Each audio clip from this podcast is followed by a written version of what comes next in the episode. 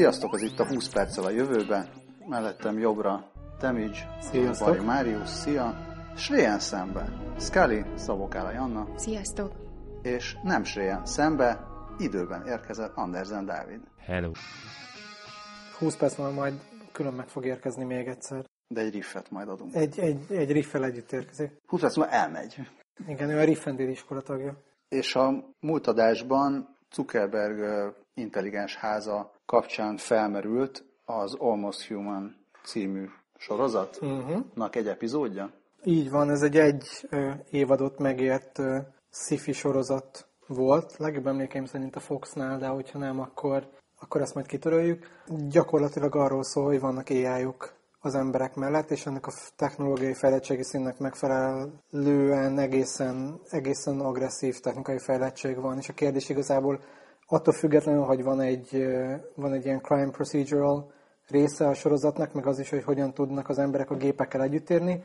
Van, van egy olyan része is, hogy az emberek hogyan reagálnak a technológiai problémákra, amik felmerülnek. És az intelligens otthonok volt például az a, az a példa, amivel kapcsolatban pont elő, elővettük.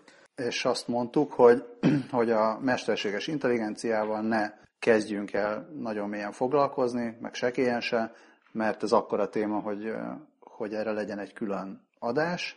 A sajnálatos apropója, hogy éppen most vesszük elő, az az, hogy pár napja halt meg Marvin Minsky, aki a amerikai tudós, hát nem is tudom, matematikus, vagy, vagy computer science tudós, vagy nem, nem Cognitive tudom. Scientistnek írja őt az internet, hát intelligencia kutató volt igazából, ugyanis ezt mondta, hogy a biológia az egy érdekes, de nem túl progresszív tudományág, a fizika az nem rossz, de annyira nem, és akkor ezért így inkább a matematika és az intelligencia kutatásának az irányába fordult.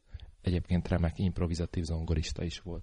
És talán ő alapította meg ezt a mesterséges intelligencia kutatást, mint ilyen önálló és komoly tudományágat. Ez most nem egy ilyen, vagy ilyen életrajzi áttekintés lesz, csak, csak mondom, ez egy hogy ami időszerűvé tette azt, hogy mi mindent érdemes átgondolni a mesterséges intelligencia kapcsán, milyen problémák lehetnek, féljünk-e tőle, ne féljünk, örüljünk-e, ne örüljünk. Azt láttam, hogy mondjuk így a Zuckerberg pont most még posztolt is egyet arról, hogy miket szeretne mondjuk így az első évben elérni ezzel a, a házát irányító mesterséges intelligenciával, és én azt vettem észre, hogy teljesen optimista. Tehát egy pillanatig nem merül az fel, hogy ebből bármi probléma lehet, míg az említett tévésorozatban pedig, uh-huh. ugye mivel az, az nem annyira, Hát nem annyira jó Zuckerberg- tévé, hogyha minden jól megy, tehát ott, ott azért ne, Hát Zuckerberg kapcsán egyébként én negatív, negatív véleményeket nem nagyon hallok tőle, tehát ez a, ez a túl optimista hozzáállás, ez, a, ez azt hiszem, hogy az amerikai uh, startup életben egy alapvetőség. Aztán egy másik dolog, hogy, hogy Elon Musk miket, miket szokott mondani a mesterséges intelligencia fejlesztéssel vagy kutatással kapcsolatban, de szerintem erre is ki fogunk majd térni. Zuckerberg egyébként azt hiszem, hogy Jarvishoz hasonlított, a Jarvis nevét emlegette főként, hogyha már az Iron Man mellé szegődött mesterséges intelligenciát behelyezzük ide, az egy, az egy nagy, nagy buzzword egyébként, tehát az egy nagyon jó név, amit lehet emlegetni, hogy olyan lesz a házad, mint, mint a mostani házad, csak a Jarvison benne. Tehát, hogyha felkiáltasz, hogy a lábam, akkor, akkor szaladnak a nanorobotok a lábad alá, és, és felnyelják. Körbe megyünk egyet, hogy tehát milyen, milyen AI-jal találkoztatok, ami, amire azt mondtátok, hogy hú, ez már, ez már így érdekes. Konkrétan azt hiszem úgy szólt a kérdésed a jegyzetben, hogy mi volt az, ami megérintett. Vagy Igen, de személyes. Tehát én azt gondoltam, hogy személyes tapasztalat. Tehát nem az, hogy a, láttam a filmben, hogy ez már működik, hanem, hanem úgy az életben nyilván ez butább lesz, mint ami a filmben van, de akár amit, amit láttál már, hogy hoppá, ez, ez már azért úgy kezd, kezd okosodni. Hát az első ilyen az Siri volt, a, ami így Dávid nevetett. E, igen, Siriről majd van egy vicces történetem, de folytasd nyugodt. Jó, sok, sok vicces történetet hallottunk, láttunk meg a Big Bang Theory-ban is. Vele kezd el randizni a Rajesh, tehát van- vannak ilyenek, de ami a való életben ilyen volt, az az nekem ez. A filmben meg így emberileg megérintett a két évszázados ember, vagy 200 éves volt a filmnek a címe, és a két évszázados volt a novella, de akkor én teljesen más irányba indultam el, mint ti, úgyhogy átadom a szót. Nekem az egyik első találkozásom AI-jal, az nem egy találkozás volt, csak a híre. Itt egy kicsit ki kell kacsintanunk.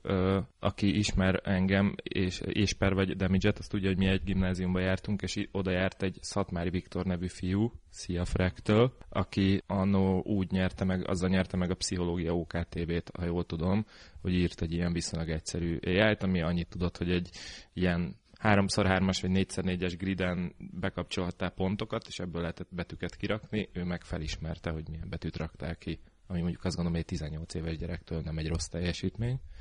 Ami a filmes vonalat illeti, az egy, nálam egy videójátékos dolog lesz, ez a Mass Effect nevű játék, amiben van egy ED nevű mesterséges intelligencia, aki a fő, fő, főszereplő űrhajójának a lelke, és mint ilyen csodálatos, egyébként a Battlestar Galaktikából is ismert csodálatos Trisha Helfer hangján szólal meg ő. Akkor most mondom én, de szerintem ez, ez egészen röhelyes lesz. Nekem az első olyan, amit most már nem is hívnék mesterséges intelligenciának, még kevésbé, mint a Siri-t, akivel még szintén picit vitatkoznék tök szívesen, hogy ő már AI-nak tekinthető-e, vagy nem. Ezért dobtam be ezt a kérdést is, hogy mi beszélünk arról, hogy mit veszünk AI-nak, és mit nem. Igen, igen, igen, igen. De én még, még így legalább három szinten mélyebbre mennék ennél. A... Az érces chatbotokira nem, fogsz. nem, nem, még csak az sem, hanem az első, amire néztem, hogy meglepően jól működik, pedig tudom, hogy mennyire ékegyszerű, az az... Ügyfélkapu. Nem. Szuper, mint AI. Az Akinátor. Arra emlékeztek? Az olyan, mint a 20 Questions, ugye? Igen, igen, igen. Tehát a weboldal, és akkor feltesz kérdéseket, kibarkóbázza azt, hogy gondolsz egy, egy személyiségre, aki lehet fiktív vagy valós, és előbb-utóbb kitalálja.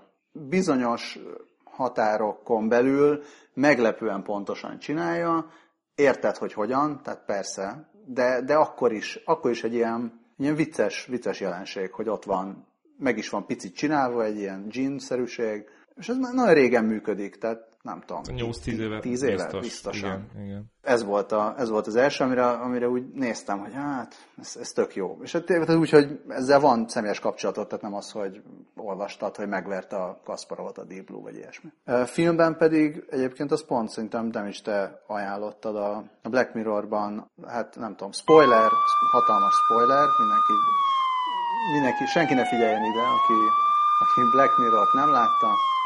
Jó, tehát amikor meghal a, meghal a pasia a uh-huh. Agent Carternek, és akkor visszajön, mint, mint egy ilyen jól, jól felépített AI. AI jól fésült AI. Jól fésült AI. És az nekem azért, azért tetszett nagyon, majd erről megint csak beszéltünk, mert, mert körülbelül ezt képzelem el, mint az egyik legjobb legjobb alkalmazása a mesterséges intelligenciának, meg a leg, legizgalmasabb alkalmazása a mesterséges intelligenciának. Nem pont így, uh-huh. de majd, majd mondom, hogy hogy. Fú, mi a két kérdés, hogy, hogy mi volt filmben a legjobb, és mi volt, mi volt egyébként Való életben, valós igen, életben? igen. Valós életben szerintem én nem láttam AI-t. Jót. Vagy ez Akinátor vagy, sem AI, azért azt igen, szögezzük igen, le. A legjobb Valószínűleg én is játékirányból fogom megközelíteni, én viszont nem a Mass Effect-et fogom mondani, hanem a Left 4 Dead sorozatot, az nem tudom, hogy mennyire van meg itt az asztalnál. Ez egy zombi ölős FPS. A trükk az, az egyébként, hogy van egy adott pályád, és figyeli egy AI azt, hogy, hogy hogyan futnak rajta végig a játékosok, mit használnak, milyen utakon mennek, mikor állnak meg, mikor kezdenek el futni, stb. stb. És ez alapján kezdi el azt kikalkulálni, meg, meg elővezetni azt, hogy sose legyen ugyanolyan a pálya. Tehát, hogy mindig, mindig máshonnan jönnek a, a lények, mindig máshonnan kapsz sokkot, mindig máshogy, tehát másmilyen zenét kapsz, stb. És, és ezt egyébként a fejlesztők is nagyon sokáig mondták, hogy tényleg arra építettük ki ezt az egészet, hogy senkinek, tehát egy játékos ne érezze jól magát tehát, hogy tény, tényleg érezzétek magatokat beszarva, az az egyetlen dolog. Ez összejött nekik egyébként, és az, az nyilván egy ilyen kisebb fajta kezdetleges neural network, de hogy egészen, egészen jól van összetéve.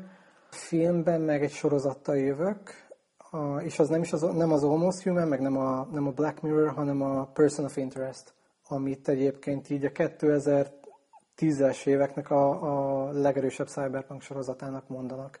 Tehát, hogy kb. ez lenne az x hogyha, hogyha rámennének a technopogány vonalra. Tehát, hogy tényleg, tényleg csak azzal, hogy furcsa dolgok történnek, és vannak ai a háttérben.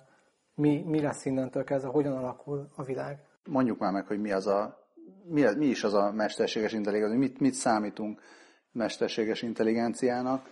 Arról van szó, hogy az intelligencia az ilyen probléma megoldó képesség, vagy akár hajlandóság. És a, a mesterséges intelligencia meg az, amelyik nem, nem biológiailag fejlődik ki arra, hogy megoldjon bizonyos problémákat, hanem gyártjuk. Egyőre mi. Mert Ez egy nagyon algoritmizált dolog egyébként. És azt mondjuk mesterséges intelligenciának nevezett, hogyha valaki feltölti a tudatát egy számítógépbe? Tehát, hogy ugye ott a tudatot azt, tehát a mi gyártjuk definícióval kapcsolatban kérdezem. De mit jelent az, hogy feltöltöd a tudatot? Mit jelent az, hogy tudat? Tehát, hogy, bocs, mert hogy... Mert Elő a tarisznyákat és a mágtát, most mélyre fogunk menni.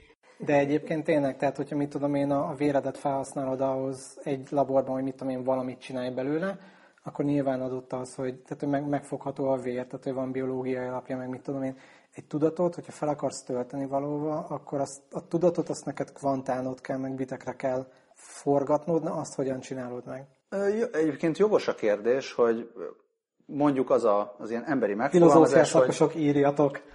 Ö, csak így felolvasnék egy picit, aminek ha? így utána néztem, ezt uh, Ray Kurzweil jövőkutató 2005-ben adott ki egy munkát. Marvin Minsky tanítványa egyébként. Igen, és uh, hát ebben így uh, olyasmit írt, hogy néhány éven belül kész lesz az emberi agyszámítási teljesítményét visszaadni képes hardware, és szerinte, ezt 2005-ben írta, hogy 2000, a 2020-as évek közepére pedig elkészülnek az emberi intelligencia működő szoftver modelljei, és szerinte innentől kezdve nem kell majd sok hozzá, hogy elménket a közben tagadhatatlanul fejlődésben lévő bio- és nanotechnikai megoldásokkal feltölthessük egy gépre, hiszen annak tulajdonképpen minden formáját képes lesz majd megragadni. Nem tudom, hogy ez így megfelelő technikai háttére, én nyilván nem vágom Bocsánat, csak egy annyi technikai jellegű kiegészítés ez, hogy ez 2005-ben írta az ember, és azt hiszem, hogy 2008-ban, most ez nem, nem lesz teljesen pontos, azt hiszem, hogy az IBM-nek egy kutatólaborjában a Deep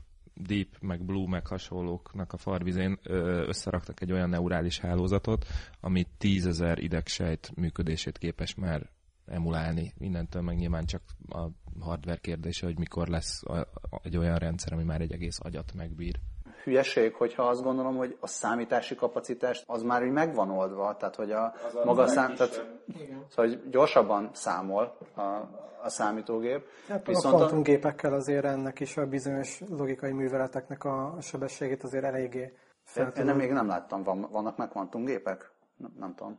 Szerintem legjobb, legjobb tudomásom szerint négy kubites gépek vannak most. Nem, nem tudom, mély csend. Erre, erre, erre, erre, erre majd kitérünk később.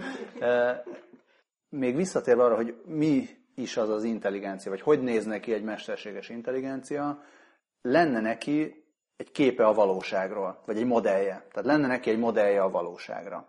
Ezen lennének értelmezve neki szabályok, az, hogy hogyan viselkedjen, és ennek az összességét lehetne hívni intelligenciának. Tehát, hogy van, van neki egy modellje a valóságra, az, hogy ez a valóság, ez micsoda, hogy ez a teljes mi valóságunk, vagy pedig, mint mondjuk egy, nem tudom, sakkozógépnél az ő valósága az a, az a sakk játék, és az ő szabályai az a saknak a szabályai, és az ő, mi ez a utility függvény?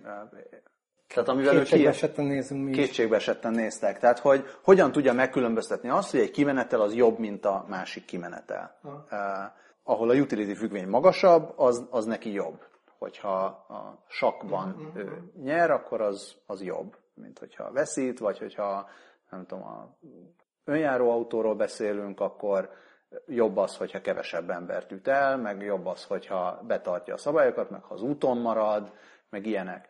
Vannak neki ilyen szabályai, van neki egy ilyen uh, utility függvénye, tehát hogyha az emberi tudatot annak veszel. Ez is egy, sokat fogunk majd szerintem most uh, hivatkozni Minszkire, vagy én legalábbis sokat fogok, mert most uh, utána olvasgattam. Tehát ő például Az egyik, egyik elmélet, amit, ami a nevéhez fűződik, ez a Society of Mind, hogy az agy társadalma, ami azt mondja, azt állapítja meg, hogy külön-külön nem intelligens ilyen ágensek, vagy, vagy folyamatok, vagy elemek összessége alkothat egy olyan rendszert, ami, ami intelligensnek mondható, vagy intelligensnek tűnik.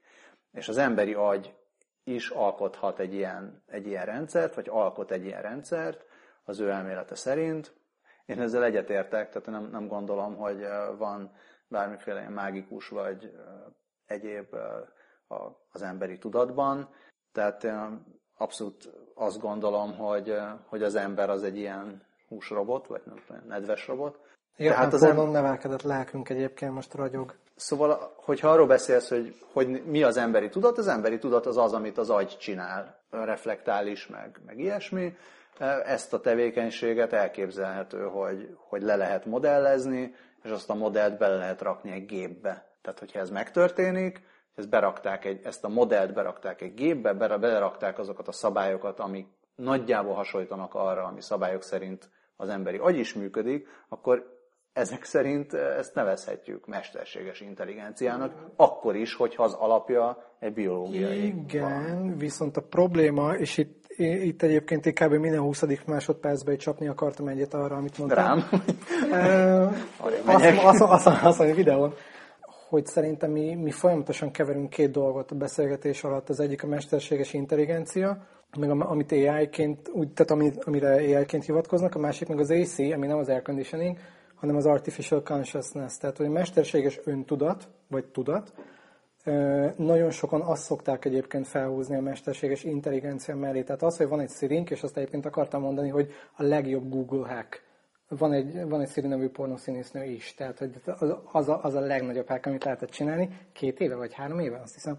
De hogy az, hogy van egy algoritmizált valami, aminek azt mondod, hogy figyelj Siri, akkor én mondd meg, hogy van egy jó étterem a környéken, tudod, hogy izé vegakajákat szeretek, és így mit tudom, én nem megyek távolabb nagyon a lakhelyemtől 20 perc távolságban, azon belül majd nekem valamit.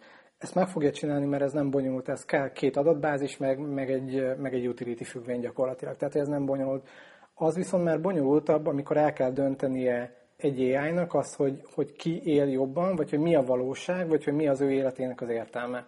Ja, egyébként azzal kapcsolatban is volt, volt egy nagyon szórakoztató hír, az 2015 legvége, amikor azt mondta a Google AI fejlesztése, hogy, hogy az, az élet értelme az, hogy minél tovább maradjunk benne, és minél több információt gyűjtsünk össze. És akkor az összes Cyberpunk fórum, meg minden felrobbant, hogy ú, nagyon jól megszületett a Skynet, meghalunk. ja, igen, igen, igen.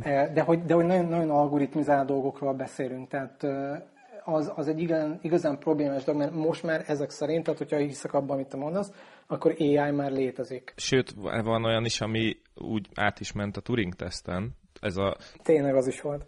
Jereváni rádió, tehát hogy nem, nem úgy ment át, meg nem teljesen ment át, de azért már konkrétan, tehát ha binárisan nézzük, akkor, akkor egy egyessel lehetne megjelölni az átmente a, már valaki a Turing-teszten, igen, Jó, nem? Ezzel kapcsolatban, bocsáss meg, hogy félbeszorok, szabadat ne felejtsd, a legszórakoztatóbb mém ugrott be ezzel kapcsolatban. Honnan tudod, hogy, hogy átment egy AI a Turing-teszten? Nézzünk csendesen. Nem, hogy nem ment át. Tehát, hogy, hogyha van egy ilyennek annyi esze, hogy, hogy a saját öntudatánál van, akkor tudni fogja, hogy az neki nagyon nem lesz szerencsés, hogyha ő, ő kideríteti magáról azt, hogy hé, én átmentem minden teszten, én tényleg jobb vagyok nálatok. Három ponton is szeretnék reagálni. Az egyik az a, a amiről beszélünk, hogy, hogy most akkor ugye egy kellő struktúrával, meg egy megfelelő ugye, használati útmutatással már így sínre lehet tenni egy ilyen dolgot. Nagyon szép példa erre, ha már ennyire ö, erről beszélünk, Marvin Minskynek a nekrológia, amit megirattak az Automated Insights-nak a WordSmith nevű híríró robotjával, az összes újságíró a szobában szomorúan összenézett. És én nem, én kacagok egyébként. És az van, hogy elolvastam, tök korrekt, tehát hogy egy vidéki lap úgy hozza le, mint a kisangyal, belekötni nem lehet. A hírszerkesztői alapoknak ugyanis megfelel ki, mit, hol, mikor, Pontosan, miért. és ezt, ezt mondta James Koteki, a Automated Insights. Kotaku. A Kotaku. James Kotaku, eh, az Automated Insights kommunikációs vezetője, hogy Egy nekrológ az egy ilyen meglehetősen struktúrált valaki, valami kicsoda, hogy halt meg, mikor halt meg, mit csinált, és akkor az 1-2-3 fő achievementje az életben, ezt egy Excel táblába be lehet szépen rendezni, és akkor ugye összerakja neked. Gyászolja a szerető család. És, és pontosan így végződik egyébként a Minsky nekrológ, amit a Wordsmith írt. Ehhez képest ott volt mellette a New York Times nekrológiából csak egy, egy bekezdés, ami sokkal érzelmesebb, nyilván ezt egy ember írta, és pont ez az, amit az elejét, azt, azt már bőven meg tudjuk csinálni, hogy azt mondjuk a gépnek, hogy bizonyos szabályok alapján ezt meg ezt csinált, ha ez van, ugye if then, haza, család, ugye ezt már elmondtam a múltkor is. És pontosan ehhez kapcsolódik ami a másik dolog, amit mondani szeretnék. Ez, ezt egy sorozatban láttam, tök régi, tök lényegtelen, hogy milyen sorozat meg mi volt, az volt a problémakör, hogy egy gyilkosságot próbáltak felderíteni, amikor egy drónnal szétlőttek egy autót. És az volt az egyik fő motivum annak az epizódnak, hogy jaj, jaj, jönnek majd a önállósító drónok, és majd azok lövik ki az embereket. Az volt a történet lényege, hogy egy, egy autót azért nem lőtt ki egy drónpilóta, mert észrevette a képen, hogy az autó fel van díszítve rózsákkal, és ebből rájött, hogy ebben nem a terrorista utazik, hanem egy esküvőről hazatérő pár. És itt ott, ott felte, feltevődött a kérdés, hogy majd ha robotizálva lesznek a drónok, és meg lesz mondva, hogy ebben a, ezeken a koordinátákon lévő fehér színű autót lőjed ki, és arra megy éppen egy másik fehér autó, akkor a drón észreveszi el. Tehát az, az volt a mondás, hogy kell egy ember, aki meglátja a rózsákat. Nagyon szép. Hát köszönjük szépen, hogy velünk voltatok. Így ennyi lett, tehát a 20 percem, hogy megyek is. Nem, még előtte gyorsan a Siris dolgot elmondanám, amikor lett, vagy Siris dolgot elmondanám, amikor lett négyes iPhone, ami már volt Siri, akkor igazából nem sokat akartam vele, mert akkor még nagyon kezdetlegesen működött, de, nem, de amikor... Nem komoly kapcsolatot. Nem akartam igen, igen, csak úgy flörtölgettünk, és, és úgy feltűnt már az első két használat során, hogy következetesen kiolvasta a nevemet a telefon, a kis némkárdomból, és ez alapján folyamatosan Andersennek szólított. Hello Andersen, miben segíthetek? És egy idő után elegem lett belőle, és megkérdeztem tőle, hogy figyelj már, Siri, lehetne azt, hogy máshogy szólítsál? Ugye ez angol úgy hangzott, hogy could you call me something else? És erre Siri közölte, hogy from now on I will, I will call you something else. És onnantól így szólított, akkor döntöttem el, hogy Siri azt hiszem még nincsen abban a fejlettségi szinten, hogy igazán komolyan lehetne venni. Egyébként nekem nem nagyon különbözik a chatbotok átlagos szintjétől. Igen. És régen is nagyon jó chatbotokat lehetett írni nagyon gyorsan. Meg most már vannak önfejlesztő botok, és azokkal egészen jól el lehet szórakozni. Régen csak kettőig lehetett, úgyhogy haladunk. A film, filmes vonal jutott eszembe, a Hör című film. Oh, meg, meg volt mindenkinek? Aha. Én egy, egyszer 10 pontból 9-et adnék rá, és az a fajta szomorú film, mint a... Hú, de gyorsan akartam mondani. Melyik film az, ami, amiben rátámadnak a, a hűtők?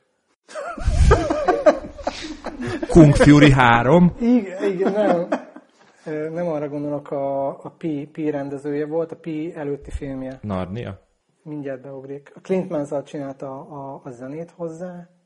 Szerintem, szerintem vadul kezdünk el Szerintem vadul kezdünk el. Ennek azért örülök, mert nekem ugyanígy működik az agyam. Tökélet. Azért jövök ide így ilyen mindenféle kiegyzetelt izével, hogy ne ez legyen. Oké, okay, mindjárt, mindjárt jön a, a, az Nem, akkor beszélgessünk mi egymással, jó, tehát én sem láttam a hört, de hallottam jó. Sokat. Én nem láttam a hört, úgyhogy... Darren Aronofsky.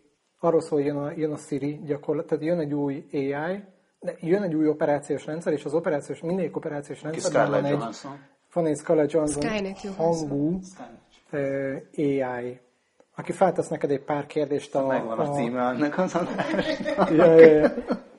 Köszönjük szépen tehát az Insta legelején feltesz neked egy pár kérdést, és onnantól kezdve beszélgetni kezd el veled, hogy sokkal jobban rálásson az életedre, meg a dolgaidra, meg lehessen vele beszélgetni. Tehát nem csak, nem csak egy Siri jellegű, egy nagyon pragmatikus segítő, hanem, hanem lelkitárs, meg partner, meg best friend, meg, meg amit akarsz. És, és nagyon érdekes módon egyébként így a film másik felében, meg második felében lehet látni azt, hogy, hogy ez mennyire megváltoztatja az emberek meg a valóság viszonyát. És akkor ezt most ne, ne is spoiler. Nem spoilerezünk, minden, mindenkinek ajánlom megnézni. Nagyon szép képek is vannak benne, egyébként a sztori is nagyon jó, jó, jó meg lett csinálva.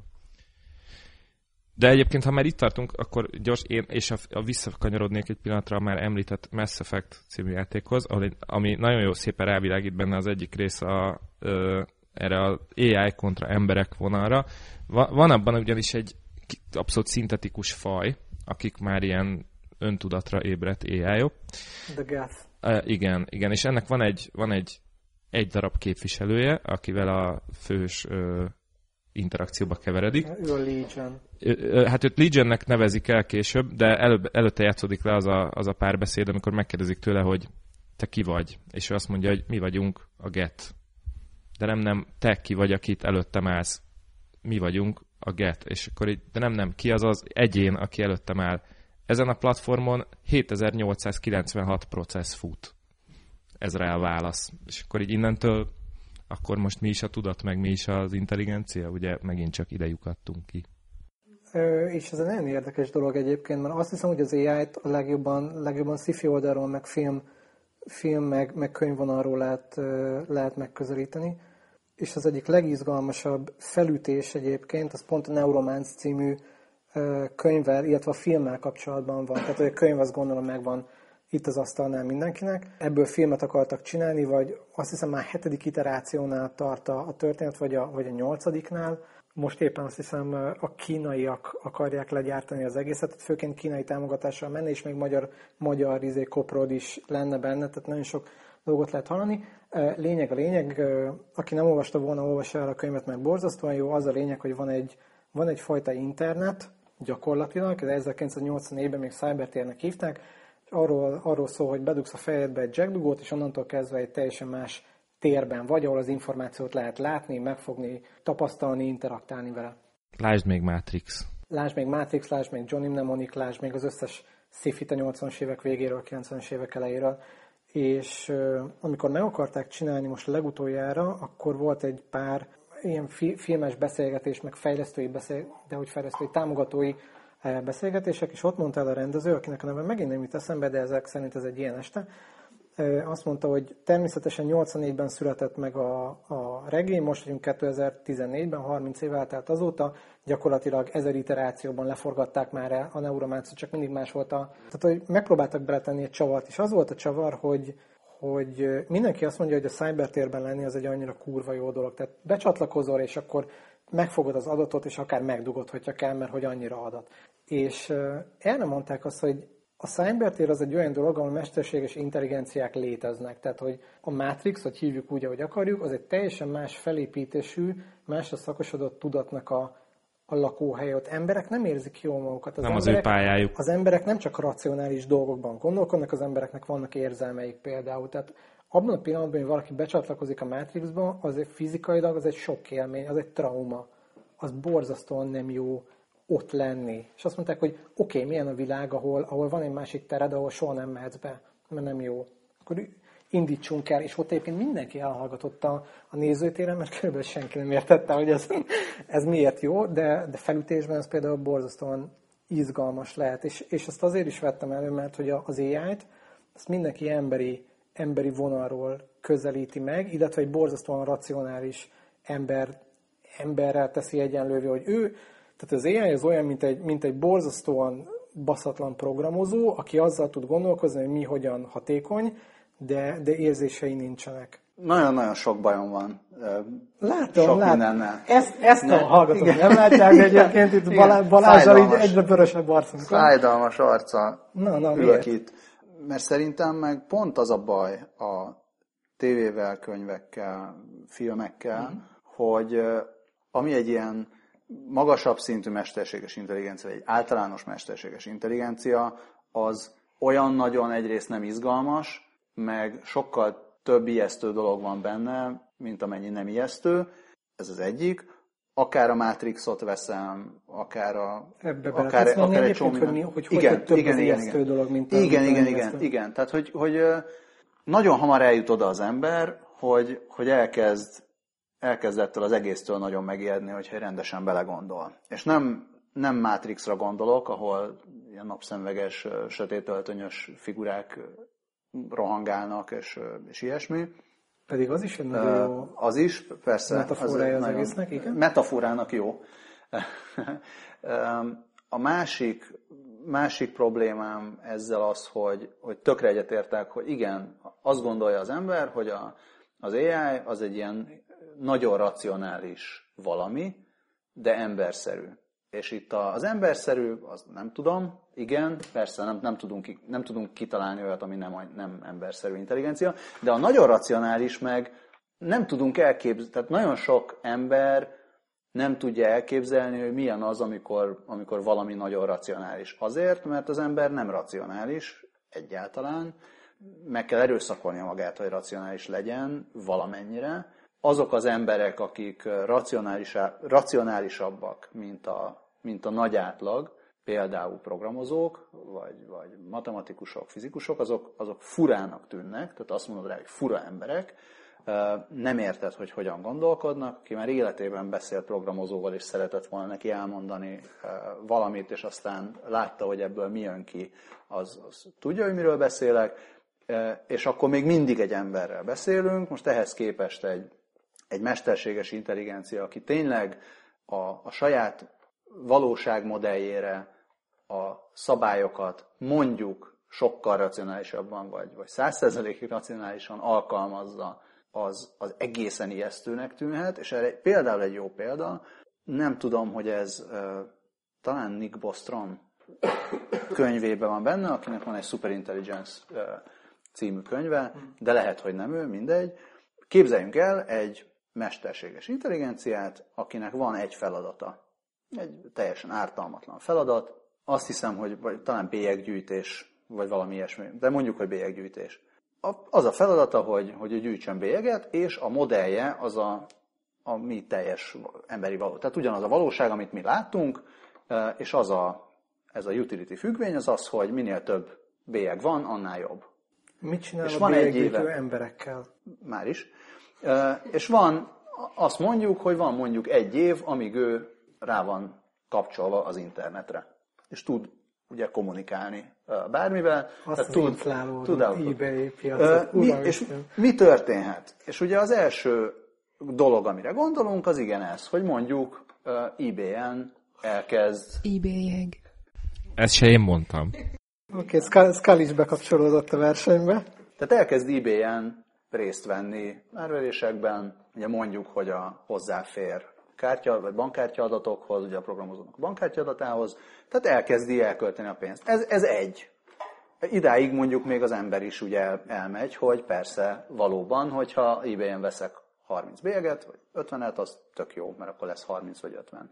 Na de akkor mi van, hogyha hozzáférek más bankkártya adatokhoz is, és nyilván egy internetre kapcsolt szoftver. Ez nyilván ez is egy függvénynek a része, hogy, hogy milyen, mit tudsz beáldozni azért, de, hogy de, de ezt ne, tehát ha nem mondod meg előre, hogy mi az a határ, amikortól kezdve már nem annyira jó, hogy bélyek, tehát hogy ne az legyen, mert aztán utána tehát lehet tovább, tovább is lépegetni, tehát nem áll meg ott, hogy, hogy mondjuk a, a bankkártyákhoz, világ összes bankkártyához hozzáfér, mondjuk, és mindért bélyeget szerez, de lehet, hogy hozzáfér a, a bélyeg nyomtatókhoz is, és akkor elkezd bélyegeket nyomtatni, az is lehet, hogy minden nyomtatóhoz hozzáfér, és elkezd minden nyomtatón bélyegeket nyomtatni, és egészen gyorsan el fog jutni oda, hogy rájön, hogy miből van a bélyeg. Papírból, miből van a papír. Fából. Ugye, fából, szén, hidrogén, stb.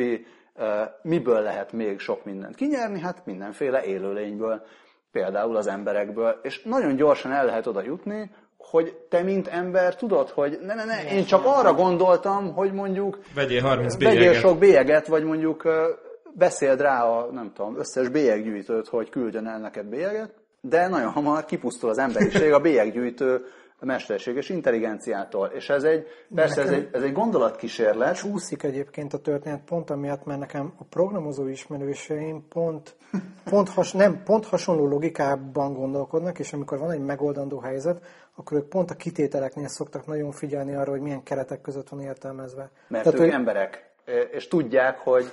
Tudják, hogy Pont nem ezt akartam egyébként a hangsúlyot. Neked emberek a programozó ismerőseid?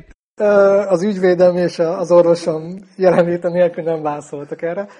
De érthető egyébként, meg hogy, meg hogy tökre logikus az, amit mondasz. Tehát nem, nem tudod elképzelni azt, hogy hogyan működik valami, ami teljesen racionális. De ha elképzeled, akkor rájössz, hogy nem biztos, hogy az a jó, hogyha valami teljesen racionálisan működik.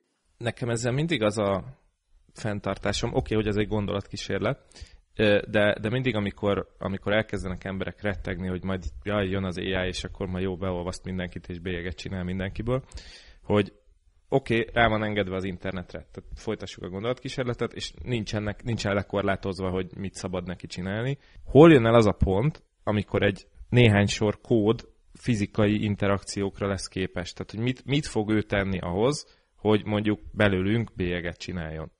hogy, hogy lesz az, hogy a dobozban futó szoftver bejön az ajtón, lehentel minket, aztán lebont minket alkotó elemeinkre.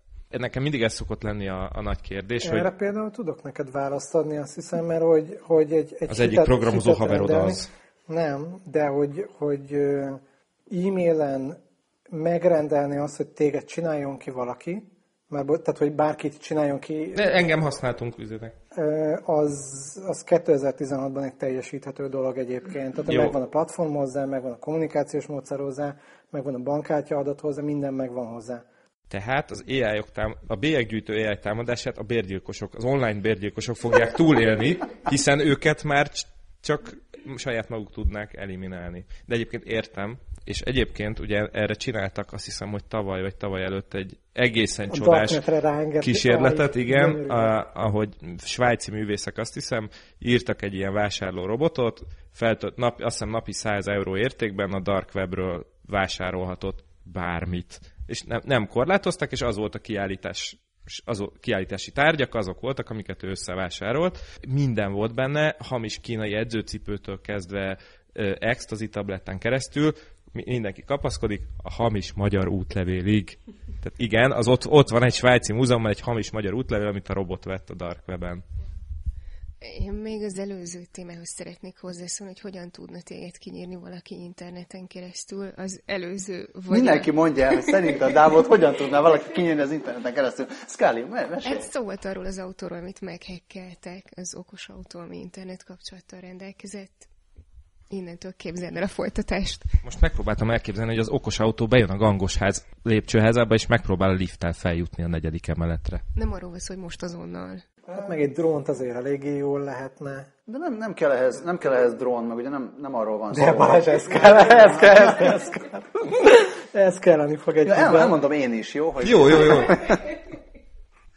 Tehát olyanokat is el lehet képzelni, hogy mondjuk nem feltétlenül a lakásodban, ágyadban párnák közt szeretne téged kivégezni az AI, hanem, hanem megvárja, amíg bemész a munkahelyedre, ott esetleg csinál egy szép szénmonoxid mérgezést mindenkinek, mert az, az hatékony. Tehát nagyon, szerintem nagyon-nagyon sokféle módon meg tudnak minket katasztrófa, bezár egy Adjunk liftbe. ötleteket, vagy most, tehát ezeket most így meghallgatja a podcastot az AI, ötletek. Nem nyithatom ki az ajtót, Dave. Volt egy olyan egyébként, hogy Londonba mentünk egy pajtimhoz, ő a mindegy városközpontban lakott valamelyre. Egy nagyon, ez a London városközpont. Egy egészen, egészen tehát én majdnem, majdnem szállodaként üzemelő 30 emeletes ilyen bér, bérpalotának a tetején. És úgy volt, hogy találkozunk. Jól mentünk hozzá négyen, felszerelkezve mindenféle izé, chipszel, meg akármivel, csájöttünk és leállítottak minket a biztonságok, hogy hello, nem tudtok felmenni, mert hogy azon, hogy lelokkolt a komplett elektronikus rendszer, és hát nem, nem nagyon lehet felmenni, meg lemenni, meg nincsen fűtés, meg hogy, meg hogy nincsen internet, meg mit tudom én, a pajtim a 30. emeleten volt. És kérdeztük, hogy oké, okay, akkor mi hogy megyünk fel? És mondták, hogy hát ti sehogy. Akkor jó, ő hogyan fog lejönni? Hát ha ki tud jutni az ajtón, akkor lejön a liften. Mondom, és hogyha nem tudunk, vagy izé, lejön a lépcsőn, és hogyha nem tud lejönni, hát akkor reméljük, hogy van elég kajája a hűtőben. Ez szép, nem, nem nagyon híres. Ki, ki, tudott, ki tudott jutni egyébként az ajtón, tehát ilyen csatakosan leérkezett egy 10 perc múlva, elköpködte azt, amit el kellett köpködni, és utána mondta, hogy jó, akkor mi most gyalogolunk egy darabig, és nem hajlandó visszajönni addig, amíg én csak annyit akartam hozzátenni, hogy ha áram sem volt, akkor a... Vagy áram az volt? Nem, Azért... egy darabig, egy darabig Ja, jó, hát akkor a hűtőben lévő kaja sem elég túl sokáig. Ennyi. Uh-huh. Egyébként még a tudat VS intelligencia, illetve a felhőbe feltöltött személyiség kapcsán szerettem volna egy fél gondolat elejéig csak visszatérni Gibsonhoz. Tényleg mindenki olvasson Gibson, mert egy, tényleg egy orákulum az ember. Szóval, hogy a mm, Neuromance trilógiának egy szereplője, szívemnek egyik nagyon kedves szereplője, Dixie Flatline, akitről annyit, szabad tud, annyit lehet tudni, hogy egyszer kiégette az ő agyát egy ilyen... Black Eyes? E, igen, mindegy, egy szoftver, miközben az agyába volt dugva a, a drót, de előtte még lementették az ő személyiségét egy adatkártyára. És így a történet egy pontján Dixie Flatline-nal a főhős szóba elegyedik, és az a furcsa, hogy Dixie Flatline nem emlékszik rá. Akkor így elmagyarázza neki, hogy ki vagyok, hol találkoztunk, mit csináltunk korábban, és mondja neki, hogy ja, igen, igen, így már megvagy. Ez és... a Joe Boy Miami Quick Study, ez a három dolog, amit mond róla, hogy igen, izé futár voltál, vagy gyakornok Miami-ben, és izé tökre gyorsan tanulsz. És emlékszel rám, hogy beszéltünk három másodperccel ezelőtt? Nem. Nem. Jó, ki vagyok én, Joe Boy Miami Quick Study. Igen, igen. És, és ak- nagy... akkor lehet látni, hogy ilyen nagyon nagyon szépen rávilágít, hogy abban a pillanatban, tehát hogy egy, annyit tud, amennyi neki megvolt korábban, össze tud abból rakni összefüggéseket, de emlékei nincsenek igazából, meg, meg nem, tehát úgy nem tud, az, az abstrakció hiánya, ugye, amiről az előbb beszéltünk, az, és az nincsen mondta, hogy ha, ha bekötöd a kártyát a, a laptopodra, vagy a deckedbe, és valós időn memóriát adsz neki, akkor minden, ami mostantól kezdve izé történik köztünk, arra emlékezni fogok. És arról egyébként nem beszél a könyv, hogy mennyi memóriáról van szó. Nem, de hogy, hogy sci-fi, sci-fi vonalon szerintem végtelenségig tudunk erről beszélni. Bocsánat, egyébként igen, még azt szerettem volna az előzőhöz mondani, amit, amit Balázs, te mondtál, hogy, hogy igen, tehát a, a filmek meg a sci-fi vonalán maradva egyértelműen csak félelmetes ai fogunk találkozni, vagy, vagy ilyen disney nagyon cukikkal, mert, mert nyilván egy, egy ilyen viszak praktikusan működő doboz, ami a sarokban van és kontrollálja a nem tudom, hőmérsékletet meg a vizet, az, az nem tud egy filmben érdekes elem lenni. De tud egyébként, és most pont a Person of Interest-et hoznám, hoznám be sorozatként, ezt nem tudom, hogy, hogy én azt tudom, hogy láttam, hogy ti, ti, de most feltettem a amik, kezem, amik ki nem húzunk az áramból. De hogy ti, ti ezt láttátok egyébként? Láttam. Én nem láttam, és nagyon régóta mondod nekem, hogy menjek már rá. Most már tényleg Ide, ideje lenne rámenni, de hogy azt hiszem, hogy az pont a jó indulatú AI-nak az egyik legjobb, legjobb képe. Tehát, hogy az, az tényleg egy olyan AI, gyakorlatilag arról szól, hogy 9-11 izé megtörtént, és, és most valamit csinálni kell, hogy, hogy, a, hogy az elektronikus információkból a lehető legjobban ki lehessen szűrni azt, hogy, hogy mi, a, mi a terrorveszélyt, és mi az, hogy mi, mi nem ad. És gyakorlatilag annyit csinál az AI, hogy rászabadul az összes kamerára, az összes e-mail contentre, bármire, és abból előre tudja jósolni azt, hogy mik fognak megtörténni. Minority Report style egy picit. És nyilván ezekből az adatokból ki lehet gyűrni azt, hogy, hogy hol próbálnak izé bombát robbantani, hol próbálnak, mit tudom én, repülőgép szerencsétlenséget csinálni, és lehet tudni, hogy kiket kell lekapcsolni. És ezek a fontos számok. Tehát a számok mindenkit hogy hívják Amerikában, a Social Security, tehát SSID alapján azonosítanak. Társadalombiztosítási szám alapján. Viszont, viszont nagyon sok mindent lehet látni, hogy, hogy mi van akkor, hogyha például egy nőt egy ideje ver már a férje, és hogy az a nő most már tényleg, mit tudom én, elment a boltba, vett magának egy fegyvert, ugye Amerikában ezt lehet, horó van egy számla, az bekerült a, a nagy izé, nemzetközi elektronikus nyilvántartásba, tehát lehet sejteni, hogy ott, ott, ott valami fog történni. Mi van azzal az emberrel? Lekapcsoljuk azt a, azt a gyilkossági kísérletet, vagy sem? Tehát ne, ne azt, terror... hogy mikor veri, veri a Persze, de hogy Csak terror, már... terrorveszélyből nincsen, viszont, el, viszont egy ember meghal. Még akkor is, hogy még akkor is, hogy ez egy rongy ember, akkor is egy ember. Tehát, hogy kérdés, hogy ilyenkor mit lehet csinálni, és a, mivel a gép ö, szabadságfoka le van korlátozva, annyit tud csinálni, hogy elkezdi ezeket a nem veszélyes, de halálesetet, halálesethez kapcsolódó SSID-kat, társadalombiztosítási számokat. Te most tényleg wifi nevet Igen, adtál az embereknek? Így van. Kidobálja a fejlesztőnek, hogy ezekkel az emberekkel kellene valamit csinálni. És itt, itt indul egyébként a történet, ez az első évad első, első epizód, és jelentek ezen nagyon furcsa irányokba megy el. Igen, én ezzel kapcsolatban akartam spoilerezni, hogy így, így megjelennek ilyen emberi vonásai is, hogy ki, igen, jó, nem, nem mondom tovább. De mondja, mondjuk egy spoilert, Dao befogja a fülét, hát csak és majd nem hogy kiderül, hogy, hogy ilyen érzelmei vannak a tervezője felé.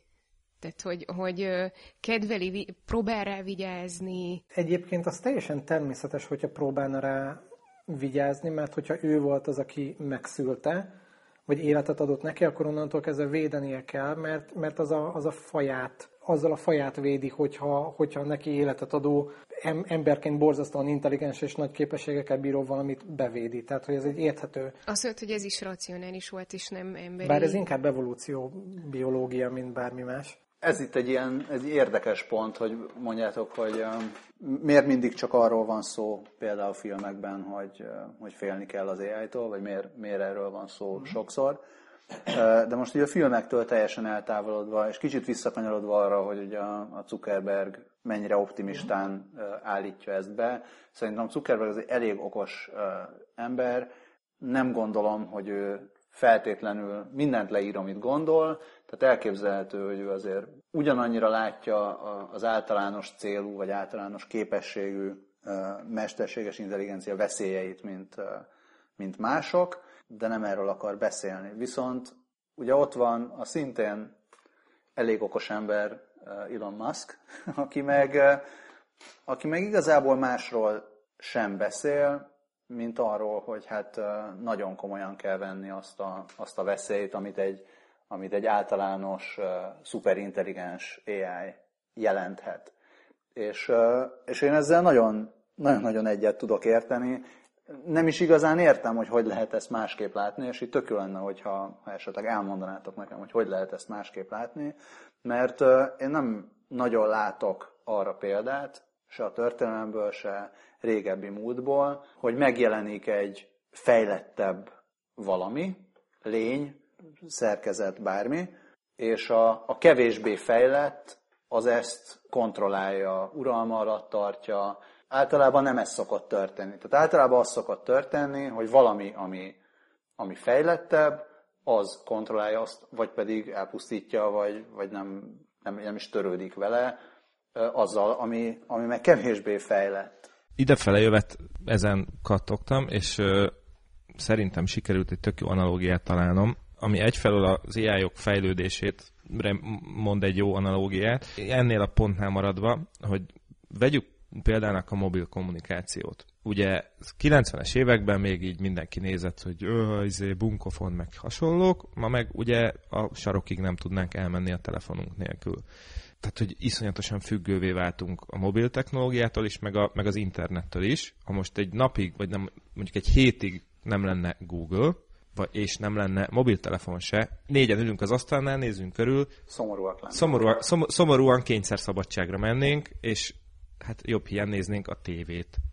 ami, ami digitálisan jön, tehát azt se. A, akinek van tévé előfizetése, az nézni. I- igen, szóval tehát akkor szomorúan, de egy kicsit megkönnyebbülten könyveket olvasnánk, és valahol én ezt tartom így az AI használat egy ilyen lehetséges kézzelfogható veszélyének, ami nem olyan veszély, hogy majd felbérel a izé, AI egy bérgyilkost, hogy engem öljön meg, hanem hogy egy idő után annyira függővé válunk ezektől a rendszerektől, hogy ha ugyanez már ne, még nem következett be, hogy ha bármilyen glitch van, tök mindegy, hogy mennyire van túlbiztosítva ez az egész, ha bármilyen hiba van, akkor az olyan mennyiségű embert fog érinteni, akik ott fognak állni megoldás nélkül, és nem fogják tudni, hogy, hogy nincsen áram, nincsen víz, hogyan oldom ezt meg. Tehát nem, ne, szerintem nem az a félelmetes az ai hogy majd jól megöl minket, hanem hogy annyira hozzászokunk, hogy abban az esetben, hogyha valami probléma van, akkor védtelenek leszünk. Ezzel egyébként tökre egyetértek. Egy rendszer erősségét ugye általában abból állapítjuk meg, hogy a leggyengébb pontjának az erősségével állapítjuk meg.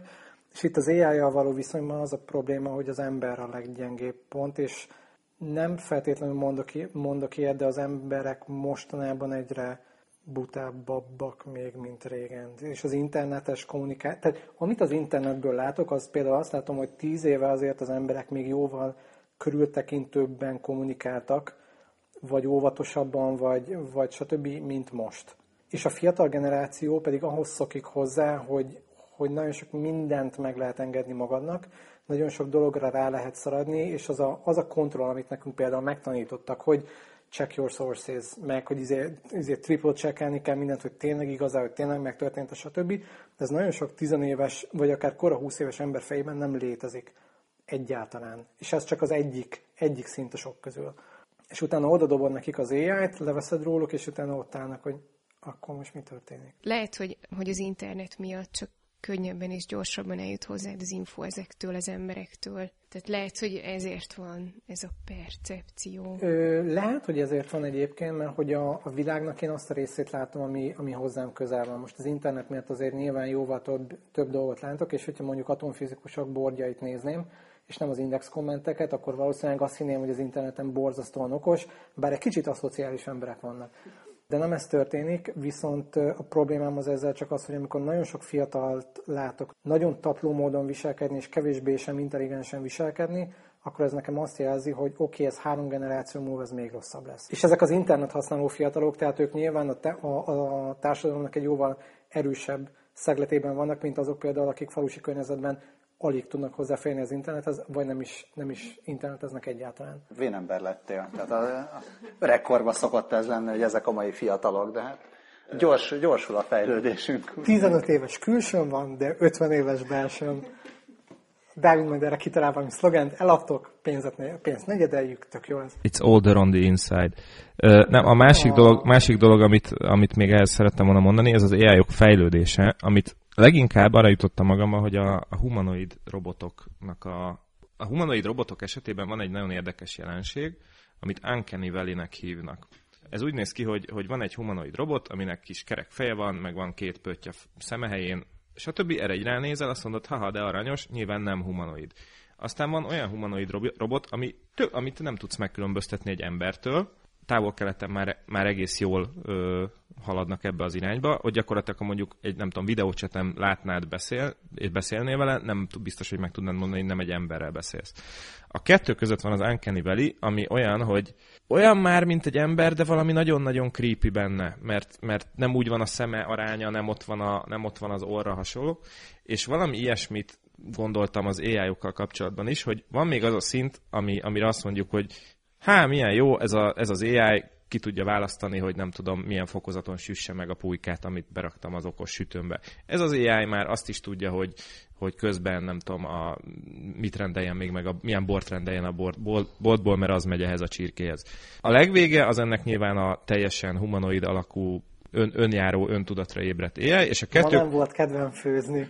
És a kettő között van egy, szerintem egy ilyen AI Uncanny is, amiben benne vannak ezek a bélyeg, bélyeg vásárló szoftverek, amik aztán legyilkolják az emberiséget, ami olyan, fú, az így olyan már, mintha valami lenne, de, de valamiért tartok tőle. Nagyon sokra tartod az embereket. Tehát én, én, én nem tartom ennyire az embereket, tehát szerintem ott van, ott van egy eltérés a, a kettőnk értelmezésében, hogy te egy végpontnak látod azt, amikor ez tökéletesen lemásolja az embert. Meg azt mondom, hogy ez nem a végpont, hanem az a kezdőpont, amikortól kezdve már beszélhetsz arról, hogy ez egy általános intelligenciának nevezhető valami. Tehát, hogy az a, az a kezdőpont, amikortól már azt mondod, hogy oké, okay, oké, okay, haver, elérted az én szintemet. Viszont, ha van egy ilyened, onnantól kezdve egy másodperc az, mivel a számítógép vagy a szoftver az gyorsabb, ha már ide eljutott, akkor már önfejlesztő. Nyilván pillanatokat le fog hagyni. Pillanatok alatt le fog hagyni. Tehát az Uncanny Valley az nem ott van, hogy jaj, ez még nem olyan, az külsőre esetleg.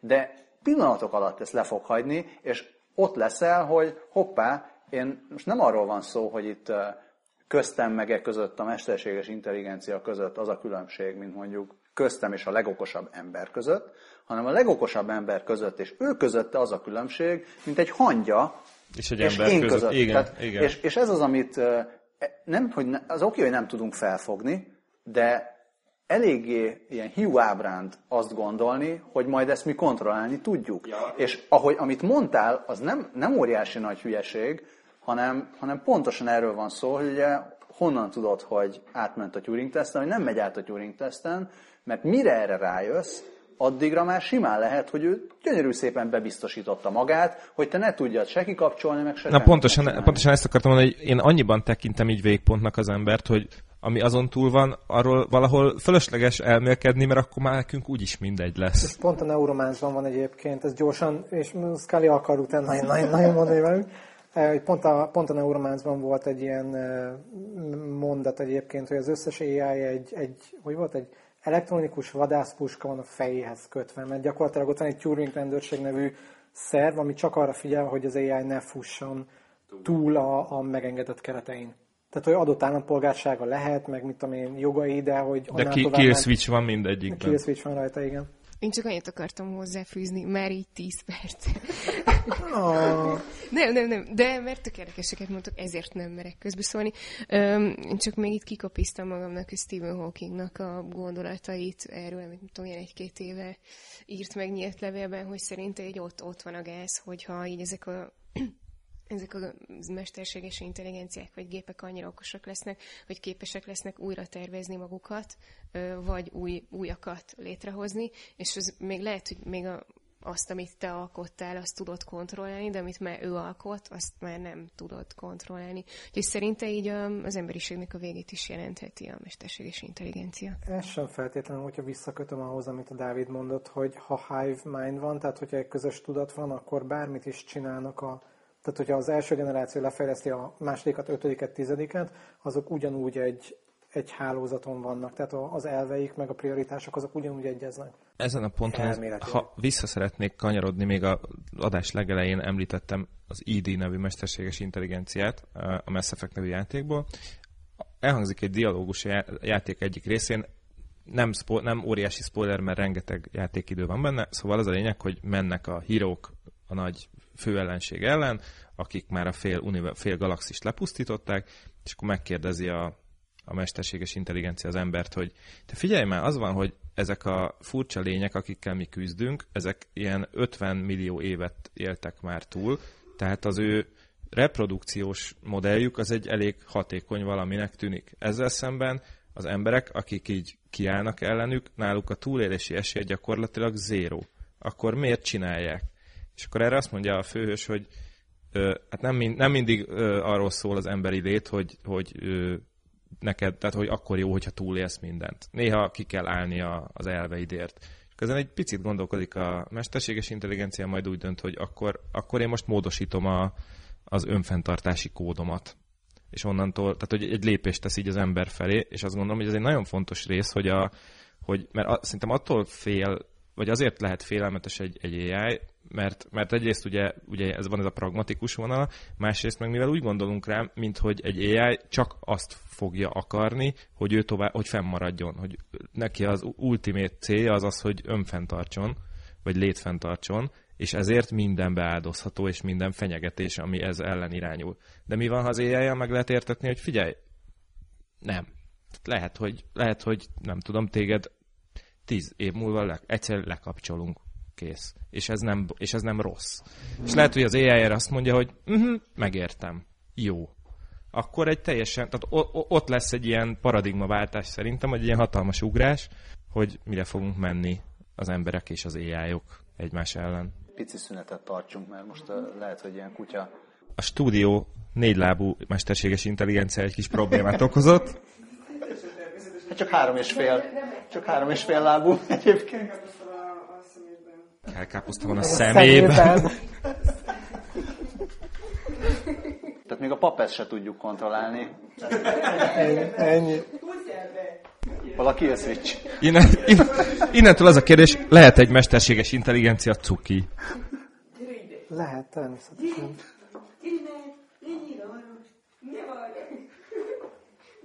A voice kontrollja még nem a legjobb annyit, annyit féltünk már. Kicsit próbáljunk már meg arról is beszélni, hogy hát ha valamire jó is lesz a, a mesterséges intelligencia. Nekem még a félésre volt még. Mondja, ja, ne, féljünk akkor még kicsit. Hogy elveszik a munkánkat. Ja, el. Ez egy, tehát egy rövid összefoglalás, mert te is utaltál arra, hogy már egy nekrologot is... Így van. Mondani.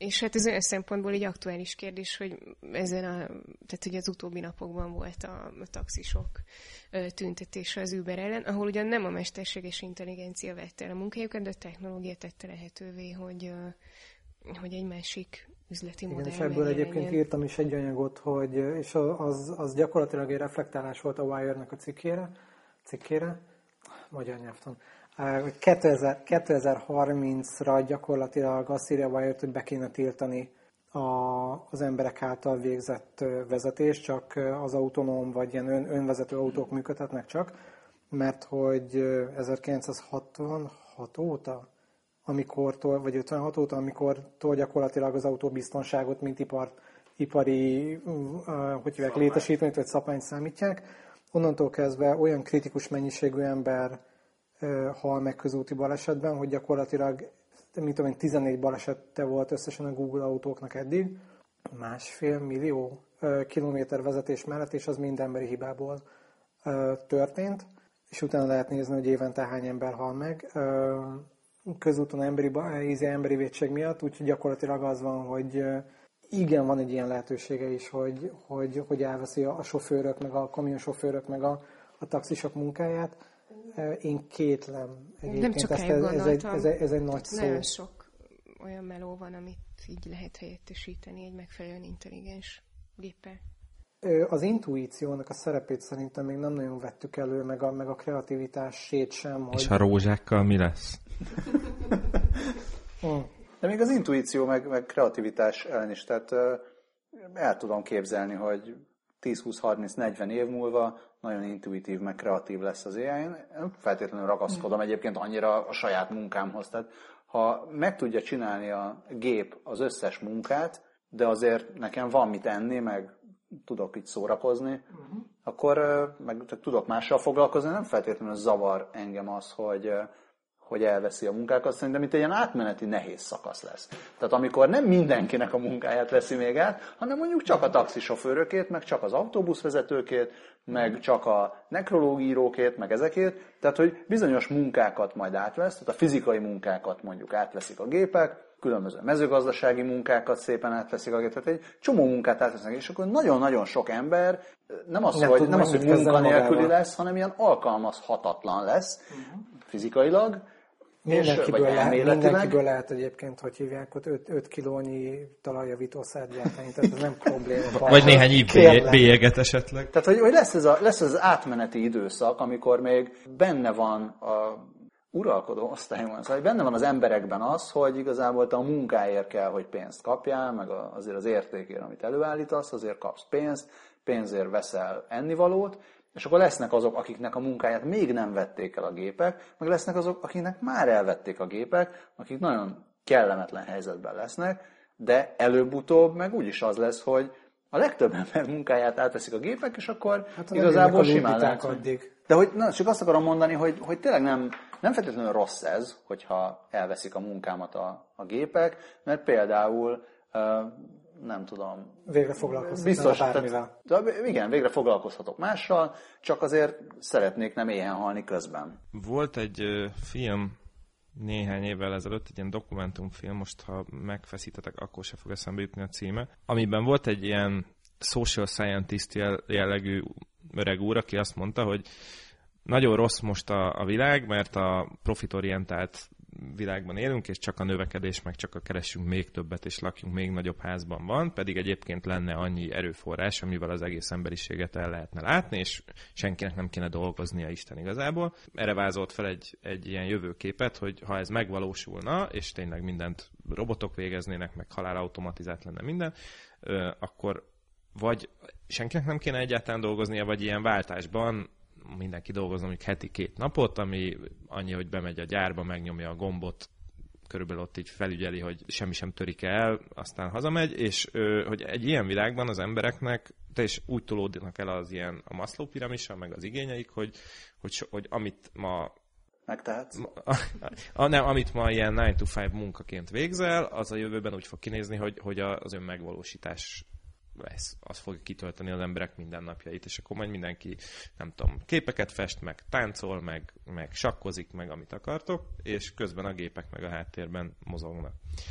Én azt gondolom, hogy az emberiség 90%-a, hogyha így az ön, tehát nem lenne más dolga, mint az önmegvalósítás, akkor így szédrogozna és inná az agyát, és mindenféle hedoni, hedonista életmódot folytatna. Az nem feltétlenül probléma, de az biztos a, hogy a, ké, a készített kreatív termékeknek a 95%-a az érhet, értékelhetetlen szar. Tehát az AI eljövetelével visszatérnek majd a hippik. Erről beszélünk. De egyébként... Ez volt az összefoglaló, köszönjük, sziasztok! nem, nem, én még arra akartam reflektálni, hogy Balázs mondta, hogy annyit féltünk már azért érdekes kérdés az AI, mert lehet félni tőle. Most nem, nyilván nem akarok így izé, hogy milyen, hogy mondjam, boszorkány üldözésbe kezdeni az ai -ok ellen, hogy is tenném, hát majd még megtalálnak.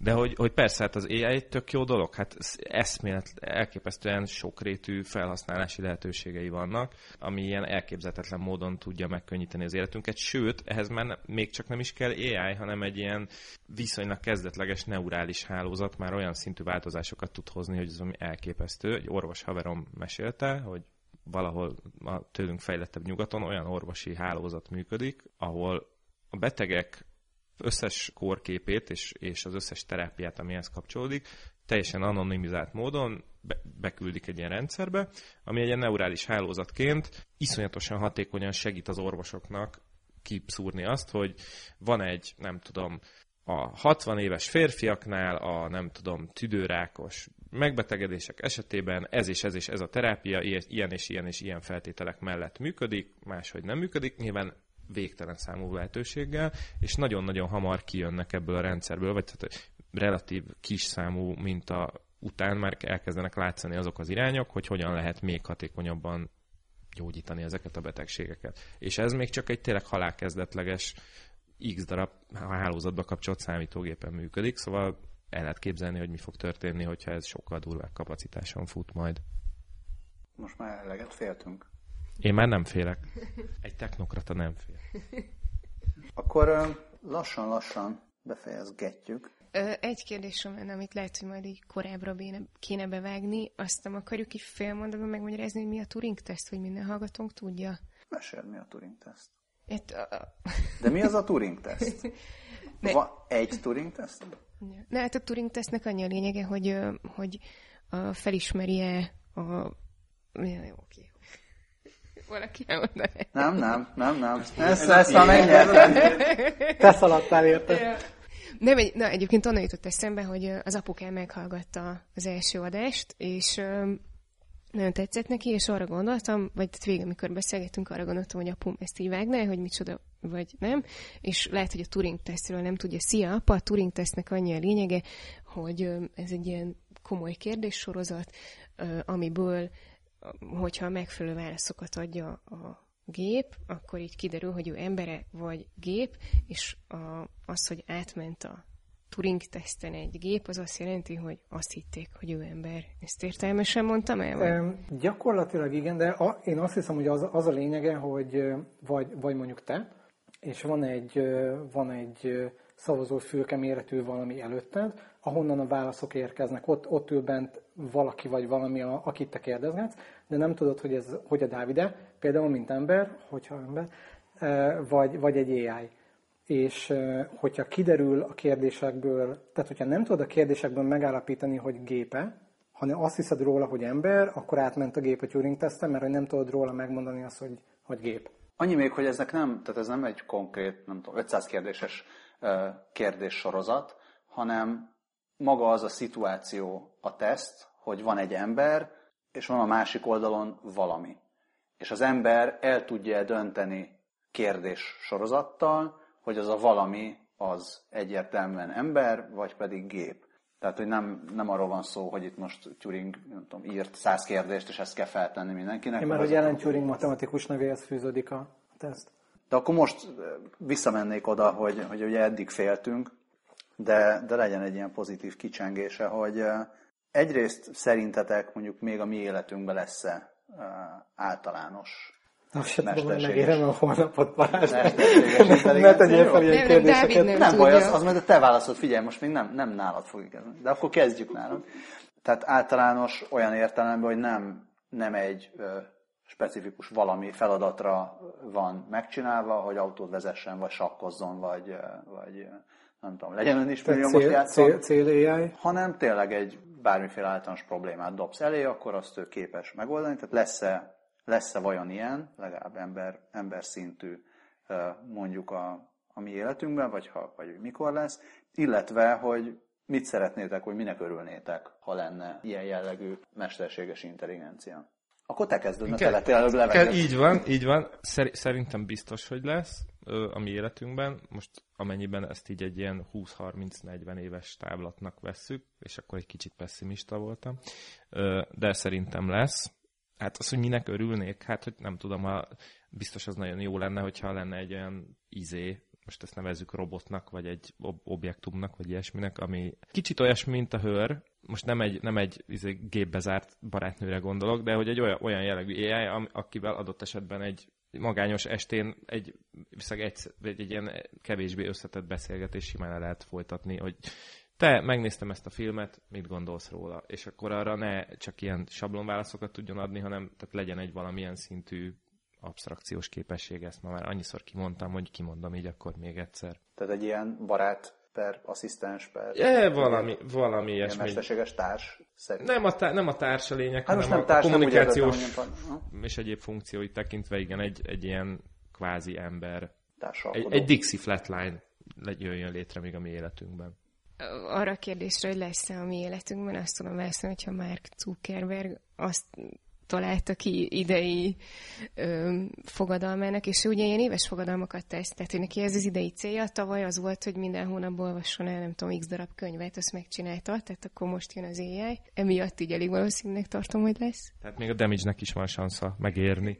És arra meg, hogy mit szeretnék, én pont nem beszélgetni szeretnék vele, ö, így is keveset tudok, nem tudok eleget találkozni a barátaimmal, akikkel beszélgetni akarok, ö, hanem inkább így ez a mindennapi életet könnyítse meg, és ö, nekem úgy heti egyszer van egy olyan igényem, amihez nem kell feltétlenül AI, de valószínűleg valami olyan technológia, ami még nem létezik, hogy egy Ctrl f nyomjak egy keresést a szomámra, tehát, vagy a lakásra. Nagyon tehát, szép. Tehát ugyanúgy, mint ahogy egy dokumentumban keresel egy adott szót, vagy egy fájlt a számítógépeden, ugyanúgy lehessen Ctrl f keresni a szomában, és ez mondjuk, hogyha egy, a kulcsomat keresem, az egy viszonylag egyszerű szoftver, de hogyha mondjuk én papírokat szoktam elkavarni. Karácsonyra veszünk neked ezer darabára 5 chipet, meg egy olvasó. És ez megvan, hogy letöltöd a freeware verzióját, és azt mondja, hogy megtaláltam a kulcsodat, ha 20 dollárt fizetsz, megmondom, hogy tehát végülis mézga aladár. Gyakorlatilag te azt szeretnél. Szép. Az volt, az kulcsot azt már viszonylag egyszerűen megtalálom, mióta kineveztem egy helyet a kulcsnak, és csak oda rakjuk. De az, hogy mit az öt évvel ezelőtti gázszámla, vagy a, nem tudom, egy olyan hivatalos papír, amit tíz éve használ, vagy kaptam, és elraktam valahol, és tudom, hogy ott van egy 46 négyzetméteren valahol, de nem találom. Csak meg megkért, hogy bélyeget gyűjtsön neked. Na, úgyhogy nálam ennyi, és ez nyilván egy ilyen nagyon apró példa, de az ilyenek, tehát ilyen apróságokban várnám inkább a segítségét. Ami az AI-t illeti, én ezt be akartam dobni egyébként az elmúlt időben, vagy beszélgetések alatt, hogy én azt hiszem, hogy van. Tehát, hogy a, a, a háttérben egy laborban van, van AI. Tehát, hogy nem, nem hiszem el azt, hogy még mindig ott tartanánk, hogy az elmúlt húsz évben folyamatosan lehet neural networkökről hallani, de valahogy nem állt össze az egész, és a Google-nek sem állt még össze, annyira biztos vagyok benne, hogy már van AI, és én, ahogy nem került ki ez a nagy közönség elé, én sem tenném ki. De úgy érted, hogy, elé, úgy érted, hogy ilyen általános probléma megoldó aha, valami? Aha. Lehet egyébként, hogy ez egy ilyen wishful thinking, hogy tökre szeretném, hogy lenne egy ilyen, de, de a jelek nekem arra mutatnak, hogy szerint, szerintem már van ilyen. Aztán egy már 20 perc a jövőben Mulder ügynöke. Fólia sisak című rovatunkat hallották. Én meg nem, vagy ehhez, nagyon jó, de folytasd, folytasd. Én ez annyit tennék hozzá, hogy két-három éve volt egy olyan nap New, York, New, York, New Yorkban, amikor nem, tűnt, nem történt egyetlen haláleset sem. És Chuck Norris. Nem, én nem csak Norrisra gondoltam, hanem a Person of Interest. Egyébként, egyébként az egy izgalmas dolog, aki még nem nézte meg a sorozatot, az nézze meg, ami meg azt illeti, hogy, hogy milyen élet szeretnék látni én nagyon megnézném azt, hogy milyen zenét csinálna egy AI. Vannak mostanában olyan kísérletek, ez generatív zenei appoknak hívják, hogy elindítod a programot, és elkezd magától zenét gyártani. Nyilván megvannak a paraméterek, hogy legyen benne dob, vagy zongorával, vagy hárfával csinálja, vagy akármi, de egészen érdekes dolgokat hoz ki. Hallgathatónak például borzasztóan hallgatható, tehát harmonikus zenéről van szó, de olyan struktúrákat, mint amit egy popzenében várnál, hogy hogy a kórus van, a kórus megjegyzem, mert kurvára dallamos, és így tudom dúdolni.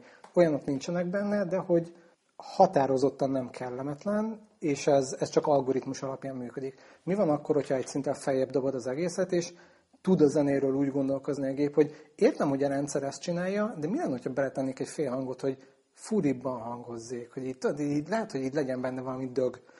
Én azt megnézném. Hát ezen a ponton még viszont nagyon gyorsan meg kell emlékeznünk a Google-nak a mesterséges intelligenciájáról, ami ugye képeket lehetett neki mutogatni, és Deep akkor Dream. Deep, Deep Dream, köszönöm, nem, ez nem jutott eszembe. Szóval, hogy az történik, hogy mesterséges intelligenciának képeket mutogatsz, és aztán azt mondod, hogy akkor csinálj ez alapján hasonlót. Valószínűleg valami... Olyan fórumokban vagyok fenn, ahol csak Deep Dream-es pornókat szoktak posztolni. Nagyon szórakoztató, tehát hogy az, az a világ legfurcsább dolgaik közé tartozik. Ne felejtsd el a linket jegyzetek közé. Jaj, persze, persze, persze. Szia, apa! A lesz-e, hát én egyrészt optimista vagyok, hogy mondjuk egy pár évtizedet még fogok élni. Szerintem is lesz a, még a mi átlagos várható élettartamunkon belül általános AI. És tök jók ezek, a, ezek az ilyen mikrofeladatok, amiket, amiket mondtatok. Mondjuk a Dávó elég ambiciózus volt, tehát azt nem is hívnám mikrofeladatnak. Bocsánat, ez félreértés, mert én nem, nem izé azt beszélgetni szeretnék az ai csak azt, azt tehát Ha olyan szintű ilyen. AI megjelenését vá- várom. Ja, ja, hogy- ja, visszautalva a, a Black Mirrorra, én nagyon-nagyon kíváncsi lennék, és, és örülnék egy olyannak, hogy az eddigi életed alapján leképezi a, a tudatodat, vagy hát a viselkedésedet egy szoftverbe a gép. És akkor onnantól kezdve ez megoldja a, az ember halandóságát, ami egy érdekes, érdekes helyzet. Kérdés, hogy az mennyiben nevezhető embernek. Itt persze elmehetünk mindenféle filozófiába, de, de vagy hogy már szimulációban élünk, az egy másik műsor lesz. Vegyük úgy, hogy még nem élünk szimulációban, de hogyha, tehát ugye már, már próbálnak olyanokat csinálni, hogy mondjuk működteti a, a közösségi média csatornáidat a, a szoftver halálod után, azok alapján, amiket eddig megosztottál, meg amiket eddig mondtál. Ez valahogy működik, biztos nem tökéletesen. Igazából idézőjelben túl sok már nem kell ahhoz, hogy minden egyéb felületen tudjon kommunikálni helyetted, miután eltávoztál. Azt nem tudom, hogy, hogy ebből hogyan alakul ki az, hogy egyébként öntudatára ébred, vagy hogy tud, tehát tud magáról ez a szoftver, de azt gondolom, hogy igazából egy 30-40 év alatt még ez is kijöhet belőle, ugye ilyen véletlenszerűen, ahogy, ahogy az a Society of Mind kimondja, és ez nem, nem tudom, hogy ez a teljesen beképzelt módon gondolom én ezt, hogy ez, a, ez az ilyen én elméletem, ez egy kontraszt, a kettőnek a kontrasztja, ugye. Most két irányú fejlődés van, ami a felé megy, hogy, hogy ne halljunk meg olyan gyorsan. Az egyik az, hogy belenyúlunk a, a, a génjeinkbe, próbálunk olyan génmódosításokat végrehajtani magunkon, hogy, hogy tovább éljünk, meg kevésbé legyünk betegek. Tehát lehet egy ilyen biológiai úton is optimalizálni az embert, de szerintem sokkal, sokkal nagyobb esély van arra, meg sokkal előbb el tudnánk oda jutni, hogy, hogy hagyjuk ezt a, ezt a ilyen, úgyis olyan izé, béna dolog, hogy így húsból van mindenki, meg olyan problémás. Lehet, hogy sokkal gyorsabban el fogunk oda jutni, hogy így szoftveresen fogjuk magunkat optimalizálni, és szépen majd így feltöltjük a tudatunkat valahova, ahogy ugye mondtad az elején. Tehát sokan ezt problémásnak tartják, én nem tartom annyira problémásnak, de szerintem ez egy tök jó dolog lenne. Biztos lehetnek, lehetnek belőle problémák is, de, de szerintem a problémák az átmeneti időszakban megint csak abból adódnak, amikor még ehhez úgy nem szokunk annyira hozzá. Kemények lesznek a lampartik a jövőben. Ba- Balázs, Balázs mindjárt jön, csak még nem töltötte le magát. Illetve hát ez a, a social media csatornákat üzemeltető szoftver, ugye hogy az alapján posztol, amiket, amiket te korábban posztoltál. Azt hiszem, hogy ennek az alapjait éppen most, ennek a gerincét most roppantják meg a rengeteget szelfiző tinik. Igen, hát ezt nagyon, nagyon meg fogják még bánni. Amikor elkezdtem szerkeszteni a doksit, amit el kéne küldenem a munkahelyemre, de véletlenül rosszul néztem rá, és a saját tudatomat szerkesztettem át. Rámentettem, elküldtem. Egyebet nem tudok elmondani. Kérem, kapcsolja ki önmagát.